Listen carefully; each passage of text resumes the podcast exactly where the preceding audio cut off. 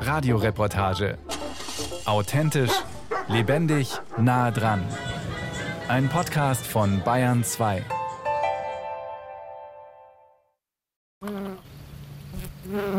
Man ist dann einen Meter oder einen halben Meter von der Hummel bloß noch entfernt und ist dann mit ihrer Blüte beschäftigt und dann kann man die beobachten. Wenn die in Rüsseln ausfahren, dann sieht man recht gut, ob die wirklich nach hinten in die Blüte gehen, um dann den Nektar herauszusaugen. Beziehungsweise man sieht es auch beim Pollen, da geht sie dann wirklich mit den Mandibeln, also mit ihren Mundwerkzeugen, vorne an die Staubblätter von den Blüten und sammelt da dann den Pollen. Markus Birkenbach spioniert Steinhummeln aus und speichert jede Menge Daten über sie. Wie lange sie braucht, erstmal um diese Blüte zu bearbeiten und wie lange sie auch braucht dann für den Flug, um eine andere Blüte zu finden. Hier wird dann auch als ein Parameter noch die Distanz zur nächsten Blüte festgehalten. Zum Beispiel so: 20 Sekunden Pollen und Nektar sammeln am Hornklee, 5 Sekunden Flug, 21 Sekunden Pollen und Nektar sammeln am Wiesenklee. Der Ökologe tupft auch Pollenkörner vom Hummelbauch ab, zählt und analysiert sie. Sein Kollege badet tote Hummeln, um ihren Duft abzuwaschen und zu untersuchen. Außerdem misst er ihre Flügel. Da kann man sich natürlich fragen, haben Ökologen keine andere Arbeit? Schaut man genauer hin, wird klar, Hummeln observieren, ihre Bäuche abtupfen und ihren Körpergeruch überprüfen, könnte einen Beitrag leisten zu einer der wichtigsten Überlebensfragen der Menschheit, dem Artensterben. Das globale Artensterben stoppen ist genauso wichtig wie die Klimakrise bewältigen. Und um das Artensterben stoppen zu können, muss man erst mal wissen, welche Faktoren es besonders stark vorantreiben. Welchen Einfluss hat das, was der Bauer auf seinen Wiesen und Weiden macht, auf die Artenvielfalt von Tieren und Pflanzen? Und was bringt die Artenvielfalt wiederum dem Bauern und der Gesellschaft? Um das geht es, sehr vereinfacht gesagt, in einem Forschungsvorhaben, das seit 15 Jahren auf 150 Grünlandflächen und 150 Waldflächen läuft. Die sogenannten Exploratorien gelten als das größte Wissenschaftsprojekt zur funktionellen Biodiversitätsforschung in Deutschland und die Forschungen an den Steinhummeln sind ein Baustein in dem großen Gebilde. Manfred Ayasse, Professor für Evolutionsökologie an der Uni Ulm, leitet das Exploratorium auf der Schwäbischen Alb. Hohe Landnutzung bedeutet, die Hummeln sind eher kränker. Sie haben einen aberranten Duftprofil. Sie sind kleiner oder asymmetrisch. Sie sind stärker befallen mit Pathogenen oder Parasiten. Viren erfassen wir auch noch. Und diese Hummeln sind dann auch nachher schlechtere Bestäuber. Die brauchen dann vielleicht länger pro Blüte, um eine Blüte zu bearbeiten, oder sie brauchen länger, um von einer Blüte zur anderen zu fliegen. Das wäre jetzt sozusagen so der Zusammenhang, den wir untersuchen wollen. Forscher aus der ganzen Republik untersuchen je 50 Grünlandflächen in der Umgebung vom Nationalpark Hainich in Thüringen sowie in den Biosphärenreservaten Schorfheide nördlich von Berlin und Schwäbische Alb ganz normale Wiesen und Weiden, die Landwirten gehören und von ihnen so bewirtschaftet werden, wie sie es für richtig halten. Und was vielleicht noch das Besondere an diesen Exploratorien ist, ist, dass es erstens mal ein Langzeitprojekt ist, das seit 2006 läuft, dass so viele verschiedene Gruppen wie Ornithologen oder Insektenkundler oder Botaniker oder Bodenleute oder Mikrobiologen alle auf denselben Flächen arbeiten und das führt dann natürlich dazu, dass man längerfristig einen riesen Datensatz hat, den man dann auch unter bestimmten Aspekten auswerten kann. So steht auf jeder der 50 mal 50 Meter großen Untersuchungsflächen eine Messstation, die ständig Klimadaten erfasst. Heuer sind an die 40 verschiedene Forschungsgruppen auf den Flächen unterwegs. Die Biologin Julia Bass managt das Miteinander auf der Schwäbischen Alb. Und da ist es natürlich wichtig, dass sich diese Forschungsgruppen nicht gegenseitig auf den Füßen stehen, und dass nicht an einem Tag Bodenproben genommen werden auf einer Fläche, wo am nächsten Tag die Vegetation untersucht werden soll. Darüber hinaus sorgt Julia Bass auch für den Informationstransfer zwischen Landwirtschaft und Wissenschaft. Die Forscher müssen natürlich wissen, ob ein Landwirt vorhat, am nächsten Tag Gülle zu fahren oder ob er gestern gemäht hat. Wenn Sie Hummeln beim Bestäuben beobachten wollen, brauchen Sie dann nämlich gar nicht erst anzureißen. Deswegen ist es entscheidend, dass die Landwirte, die eine Aufwandsentschädigung bekommen, auch mitziehen. Ach, wir kommen ganz gut aus. Wir machen das ja schon seit über zehn Jahren und das ist eigentlich sehr harmonisch. Thomas Engelhardt ist der Leiter der Landwirtschaft im Haupt- und Landgestüt Marbach, dem größten Flächenbesitzer im Exploratorium auf der Schwäbischen Alb. Witzig ist halt, wenn sie kommen und äh, auf dem Boden rumkriechen mit ihren Kescher und diese Tiere und Pflanzen untersuchen, das sind wir so natürlich nicht gewohnt. Wir fahren ja dann mit unserer großen Maschine. Die Landwirte bei der Stange zu halten, ist eine der großen Herausforderungen in den Exploratorien, so Manfred Ayasse. Wir haben seit 2006 Flächen und die meisten Flächen haben sich nicht verändert. Und da sind wir natürlich sehr glücklich und sehr froh darüber, weil wir wollen natürlich diese Langzeitdaten haben auf den gleichen Flächen und wollen nicht ständig neue Flächen wieder haben.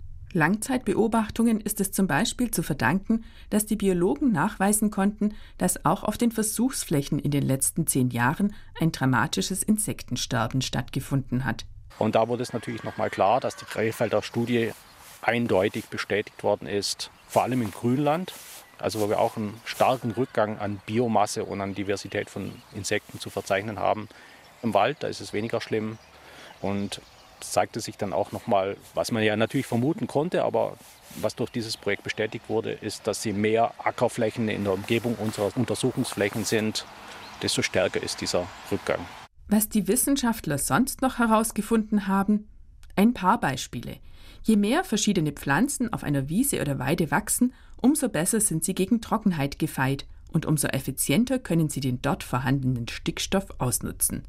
Daraus kann man folgern, Artenreichtum schützt das Grundwasser vor zu viel Nitrat und den Landwirt zum Teil vor den Folgen des Klimawandels. Ein anderes Ergebnis, mehr Düngung und eine häufigere Maat beeinträchtigen Spitzwegerichpflanzen nicht, aber die Rüsselkäfer und Wespen, die vom Spitzwegerich abhängig sind. Kirsten Reichel-Jung, Biologin an der Uni Ulm, hat vor einigen Jahren herausgefunden, dass die Artenvielfalt von Fledermäusen rapide zurückgeht, wenn Hecken weiter als 150 bis 200 Meter auseinander liegen. Es ist so, dass bei genau dieser Distanz halt die Aktivität von Fledermäusen extrem abnimmt. Also es ist wirklich wie so ein kleiner Schalter im Endeffekt. Und das ist eigentlich schon beängstigend, weil man würde ja denken, dass das gar kein Problem ist, diese 200 Meter. Aber es ist wirklich tatsächlich viel, viel weniger los dann auf diesen ja, kleinen Offenlandflächen sogar. Sobald ich näher an der Hecke bin oder an Wald, dann ist da deutlich mehr los. Kirsten Reichel-Jung hat dazu Fledermausgeräusche aufgenommen, die für uns erst mit Hilfe eines Computerprogramms hörbar werden. Anhand der Frequenzen kann sie bereits an der Kurve auf dem Bildschirm erkennen, dass hier eine Zwergfledermaus fliegt. Am Kurvenverlauf sieht sie, dass die Zwergfledermaus auf Futtersuche ist. Das wäre jetzt zum Beispiel hier so eine sogenannte Terminalphase. Das ist genau da, wo die Fledermaus ein Insekt fängt. Also da verändert sich dann die Rufabfolge. Es wird einfach viel, viel schneller. Und die, jetzt kommt es auch ein bisschen näher. Jetzt schauen wir mal vielleicht. Genau. Die Abfolge ist viel, viel kürzer. Das ist wie so ein kleiner Bass im Endeffekt. Und das ist da, wo die Fledermaus praktisch genau verfolgen will, wo genau ist das Insekt, dass es dann mit der Flughaut keschern kann und dann eben praktisch einsammelt und dann frisst. Und hat die Fledermaus ihre Beute erwischt? Sogar das kann die Wissenschaftlerin mit einiger Sicherheit hören bzw. an den Kurven ablesen. Wenn man die Pause beachtet zwischen dieser Terminalphase, wie man das ja nennt, und dem weiterfolgenden Suchflug, dann würde man jetzt in dem Fall sagen, wahrscheinlich war es in dem Fall nicht erfolgreich, weil die Pause ist relativ kurz. Doch immerhin ist eindeutig, hier war ein Insekt zum Greifen nah. Es gibt also was zu fressen. Das ist der eine Punkt, warum Hecken für Fledermäuse lebenswichtig sind. Hecken bieten Insekten ein reiches Nahrungs- und Unterschlupfangebot. Hier können Schmetterlinge, Käfer und Mücken zum Beispiel überwintern und ihre Brut ablegen. Der andere Aspekt liegt nicht auf der Hand, ist aber auch entscheidend.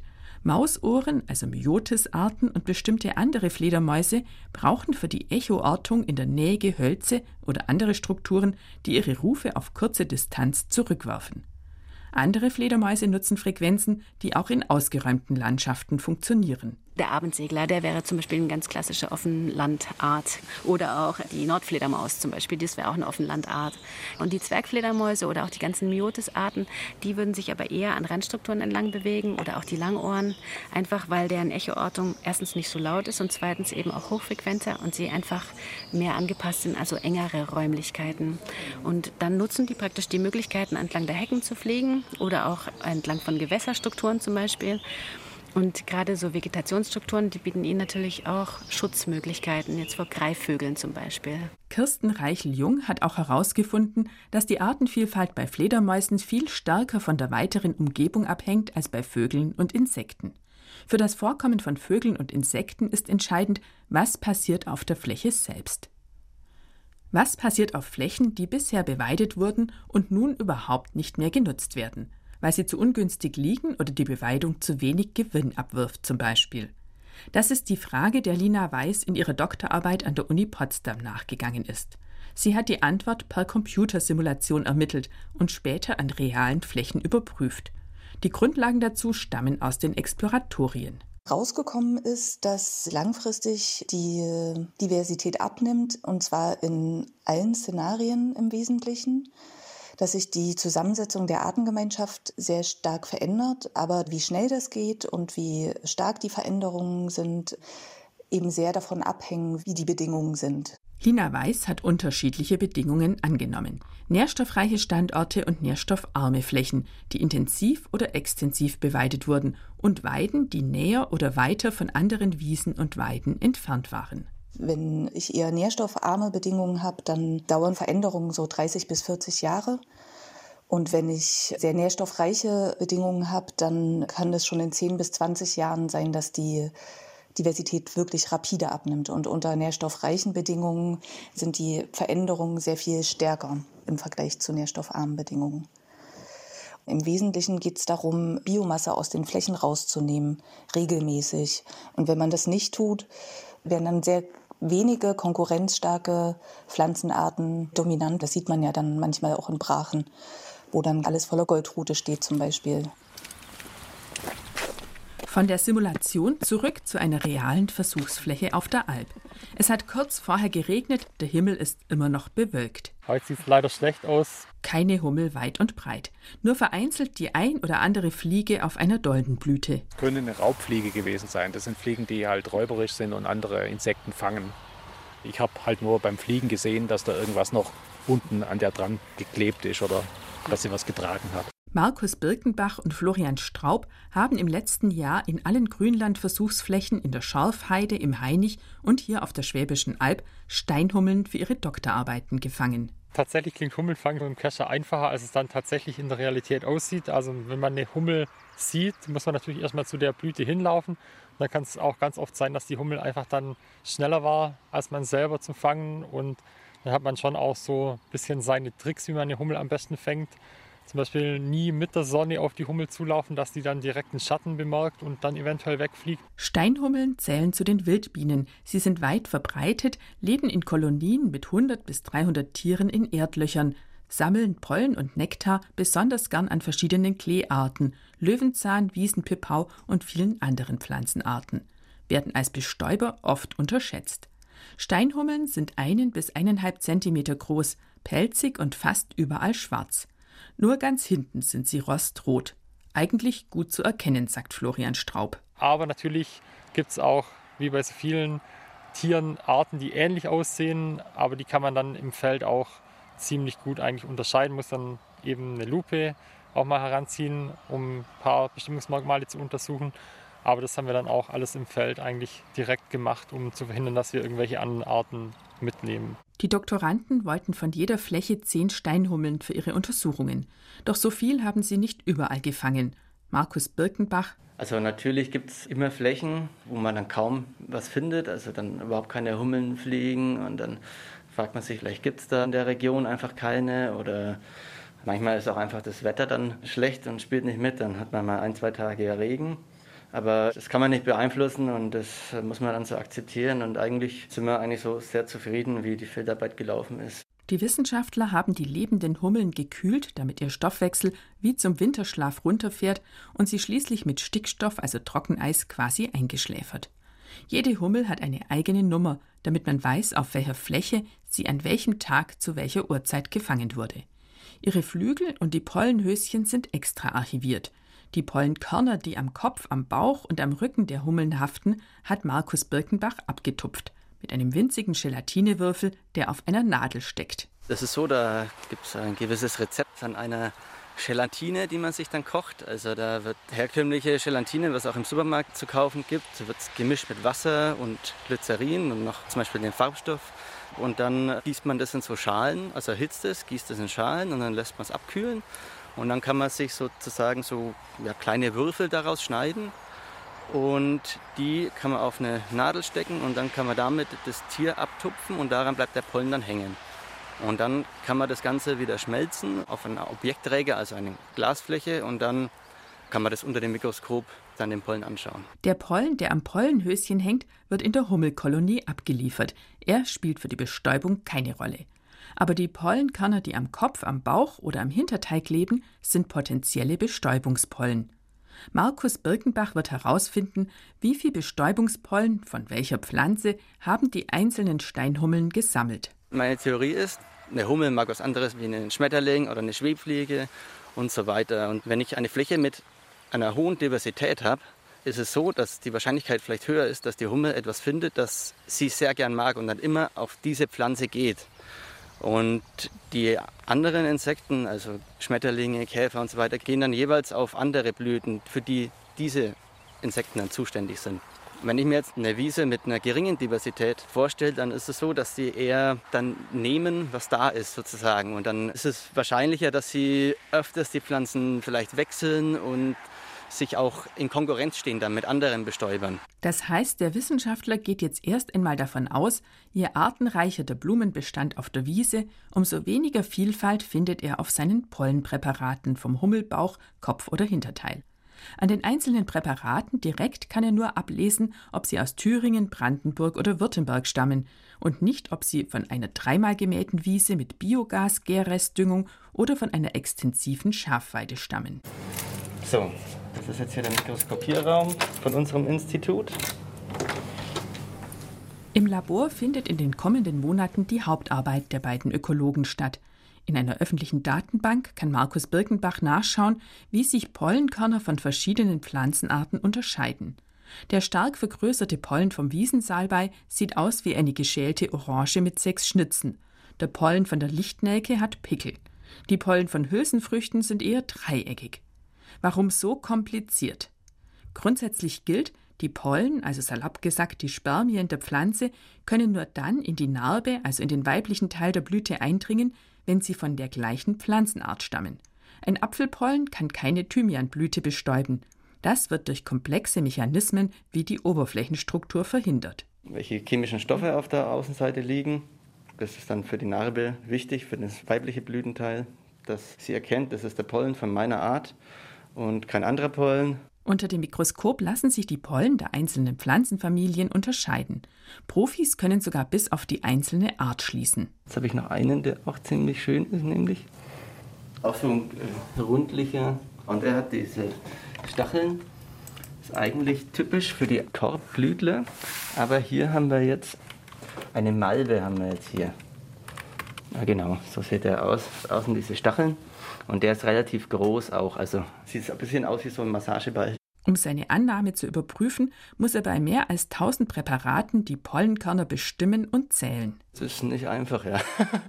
also um dann diese Pollen auszuzählen und dann zu bestimmen. Und man muss sich dann quasi so ein Raster auflegen, damit man was nicht doppelt zählt und nicht in dem Bereich zweimal ist. Ja, braucht man viel Zeit und Geduld. Um ganz sicher zu gehen, observiert Markus Birkenbach in diesem Sommer an schönen Tagen noch die Steinhummeln auf den Versuchsflächen auf der Alp. Welche Blüten fliegen sie an, wenn es eine große oder eine kleine Auswahl gibt? Wie lang brauchen sie, bis sie die nächste Blüte gefunden haben? Sein Kollege Florian Straub wertet derweil unter anderem die Körpergerüche der Steinhummeln aus. Mit Lösungsmitteln versuchen wir die ganzen Duftstoffe auf der Oberfläche von den Tieren abzuspülen.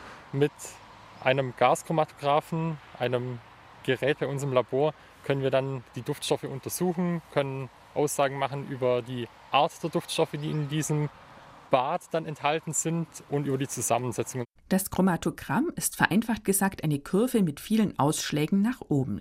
Jeder Duftstoff, der in hoher Konzentration vorkommt, macht einen Peak und wird dadurch sichtbar. Kann man den Körpergeruch der Hummeln denn auch riechen? Es gibt immer wieder welche, die man fängt und denkt, okay, die riechen jetzt aber manchmal weniger gut, manchmal gut. Aber ob das dann tatsächlich Duftstoffe von der Hummel sind oder ob das am vielleicht auch Pollen liegt, den die sammeln, kann ich nicht sagen. Diesen weniger guten Geruch eher ein bisschen säuerlich vielleicht sogar. Denkbar, dass die Hummeln nicht nur nach Hummel riechen, sondern nach den Blüten, die sie als letztes besucht haben, oder nach der Gülle, die ein Landwirt tags zuvor auf dem Nachbarfeld ausgebracht hat. Aber darauf fallen die Wissenschaftler nicht herein, denn sie kennen die körpereigenen Hummelduftstoffe schon aus früheren Untersuchungen und schauen gezielt nach 50 verschiedenen Stoffen. Die 50 Duftstoffe, die sind einfach eigentlich Duftstoffe, die aus der Literatur stammen.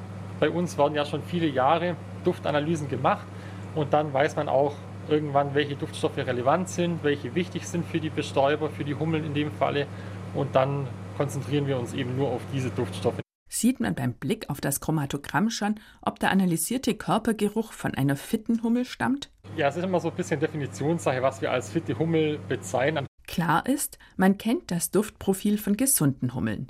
Duftprofile, die davon abweichen, erschweren die Kommunikation in der Hummelkolonie und damit die Zusammenarbeit der Tiere. Und es gibt Hinweise, dass Hummeln, die auf intensiv genutzten Wiesen Pollen und Nektar sammeln, ein gestörtes Duftprofil haben. Ob jetzt aber beispielsweise ein dritter Schnitt folgenreicher ist als eine Düngung mit Gülle statt Mist, das muss sich erst noch zeigen. Florian Straub untersucht auch noch die Flügel der gefangenen Steinhummeln. Zwischen den Adern auf dem Flügel gibt es Kreuzungspunkte und dann entstehen eigentlich Fenster auf dem Flügel. Und dann vermessen wir verschiedene Strecken auf diesem Flügel zwischen verschiedenen Fenstern zum Beispiel. Und da wurde zum Beispiel schon nachgewiesen, dass diese Strecken auf dem Flügel mit der Körpergröße korrelieren. Also je größer dann diese Strecke auf dem Flügel, desto größer auch das Tier. Und noch eine Information lässt sich von den Flügeln ablesen. Je größer die Symmetrie der beiden Hummelflügel, desto ungestörter ist die Larvalentwicklung verlaufen. Ungleiche Flügel gelten als Indiz, dass das Tier in seiner Jugendentwicklung geschädigt worden ist. Angenommen, die Steinhummeln von Wiesen mit einer geringeren Pflanzenvielfalt wären tatsächlich kleiner und unsymmetrischer. Ist das schon Beweis genug, dass die Annahme stimmt? Es könnten ja auch noch andere Faktoren reinspielen, an die keiner denkt. Die Welt ist fast immer komplizierter, als man annimmt. Um ganz sicher zu gehen, macht Florian Straub in einem Kellerraum an der Uni Fütterungsversuche mit Steinhummeln. Also hier werden wir jetzt in unserem Zuchtraum von den Hummeln. Im Versuchsraum leuchtet rotes Licht, das sehen die Hummeln nicht. Für sie ist es hier so dunkel wie in ihrem Bau unter der Erde. Die Hummelköniginnen leben jede für sich in nicht ganz schuhschachtelgroßen, durchsichtigen Kunststoffbehältern und sind damit beschäftigt, Eier zu legen und eine Kolonie aufzubauen. Nach Futter müssen sie nicht suchen, das kriegen sie geliefert, Nektar und Pollen. Wir haben Pollen in verschiedenen Schritten gewaschen und eigentlich sozusagen nährstoffarm gemacht. Wir haben alle Nährstoffe vom Pollen entfernt und diesen Pollen dann mit gutem Pollen gemischt und haben so dann eigentlich am Ende in diesem Fall jetzt nur noch zwei Drittel der ursprünglichen Nährstoffkonzentration und möchten so eine schlechte Nahrung für die Hummeln simulieren. Aber nicht für alle. Ein Teil bekommt verdünnten Pollen, die anderen werden mit unverdünntem puren Pollen versorgt. Da wird täglich dann der Pollen gewogen auf der Waage und der Nektar gewogen, dass wir auch sagen können, wie viel wurde denn tatsächlich von den Hummeln auch verbraucht. Gerade im Falle von diesen unterschiedlichen Pollenmischungen könnte man ja vielleicht auch denken, dass Hummeln sowas merken. Also es ist ja bekannt, dass Hummeln zum Beispiel verschiedene Zuckerkonzentrationen wahrnehmen können.